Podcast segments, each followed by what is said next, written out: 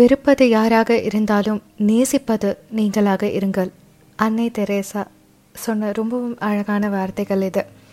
Hi எல்லோருக்கும் வணக்கம். Welcome to feel alive என்னையோட குட்டி ஸ்டோரிக்குள்ளே போகலாமா?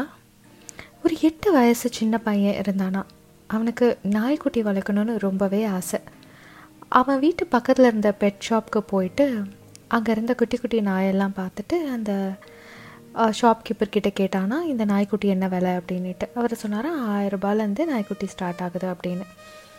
திருப்பி அந்த பையன் அவன் வீட்டுக்கு போயிட்டு அவனோட உண்டியில் இருந்த காசெல்லாம் எண்ணி பார்த்துட்டு கம்மியாக இருக்குது அப்படின்னதும் கொஞ்ச நாளாக பணம் சேர்த்து வைக்க ஆரம்பித்து ஆயிரம் ரூபாய் சேர்ந்ததும் திருப்பி அந்த பெட் ஷாப்க்கு வந்து அவர்கிட்ட என்கிட்ட இப்போ ஆயிரம் ரூபாய் இருக்குது உங்ககிட்ட இருக்க நாயெல்லாம் காமிங்க அப்படின்னு கேட்டானா அந்த பெட் ஷாப் ஓனரும் என்ன பண்ணியிருக்காரு ஆயிரம் ரூபாய்க்கு என்னென்ன நாய் இருக்கோ அந்த குட்டி குட்டி நாயெல்லாம் க்யூட்டான நாயெல்லாம் அந்த பையனுக்கு காமிச்சாராம்.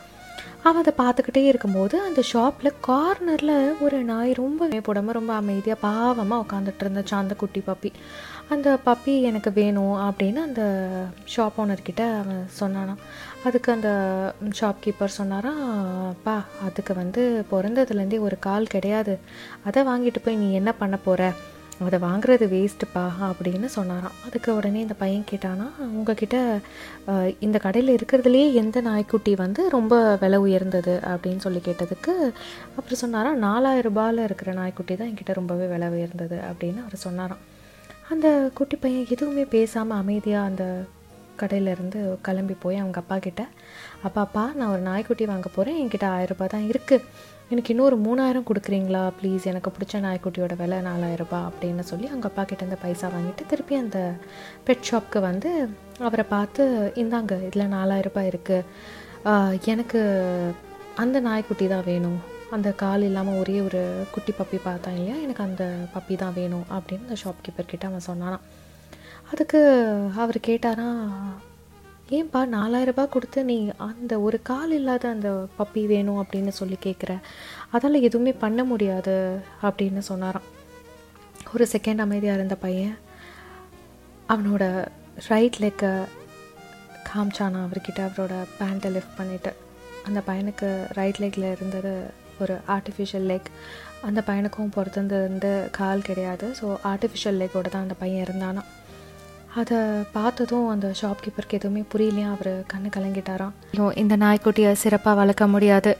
ஏன்னா எனக்கு தான் இதோட கஷ்டம் புரியும். நான் இதே வேதனையோடையும் கஷ்டத்தோடையும் தான் அனுபவிச்சுக்கிட்டு இத்தனை நாளாக வாழ்ந்துட்டு இருந்தேன் அப்படின்னு.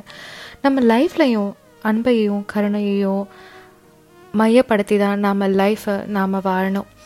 நாம் யாருமே ஆயிரம் வருஷம் வாழ போகிறது இல்லைங்க ஆனால் வாழற கொஞ்ச காலம் அன்போடு வாழ முடியும். ஒரு மனிதன் அவன் இருக்கும் நேரத்தில் ரொம்ப குற்ற உணர்ச்சியோடு இருப்பான்னு ரிசர்ச்சர்ஸ் எல்லாம் சொல்கிறாங்க குறிப்பாக அவன் கூட பழகினவங்க கிட்ட பாசமாக இருக்க முடியலையே கோவப்பட்டுட்டோமே அவங்கள ஒதுக்கி இருந்தோமே அவங்கள மன்னிச்சிருக்கலாமோ அப்படி இப்படின்னு அந்த மரணத்தோட விளிம்பில் தான் இதெல்லாமே அவங்களுக்கு யோசிக்க தோணுமா? ஏன் நாம் அந்த நொடியில் யோசிக்கணும்? வாழற இந்த அழகான நொடியை நாம் அன்பாக வாழலாமே. அன்பாக இருங்க அன்பை மட்டுமே கொடுங்க. Thank you David for sharing me this inspiring story உங்களோட கதையையும் இந்த உலகம் கேட்கணும்னு நீங்கள் ஆசைப்பட்டீங்கன்னா உங்கள் வாழ்க்கையில் நடந்த அழகான சம்பவங்களை write to feel alive at Gmail dot com அப்படிங்கிற இமெயிலுக்கு எழுதுங்க. என்னோட நெக்ஸ்ட் எபிசோடில் நம்மளோட பாட்காஸ்டில் அதை கேட்பீங்க இன்னைக்கு கேட்ட குட்டி கதை உங்கள் எல்லாருக்கும் பிடிச்சிருக்கோன்னு நினைக்கிறேன். மீண்டும் நாளை வேறு ஒரு குட்டி கதையோட உங்கள் மனசத்தோட நான் வருவேன். இப்படிக்கு நான்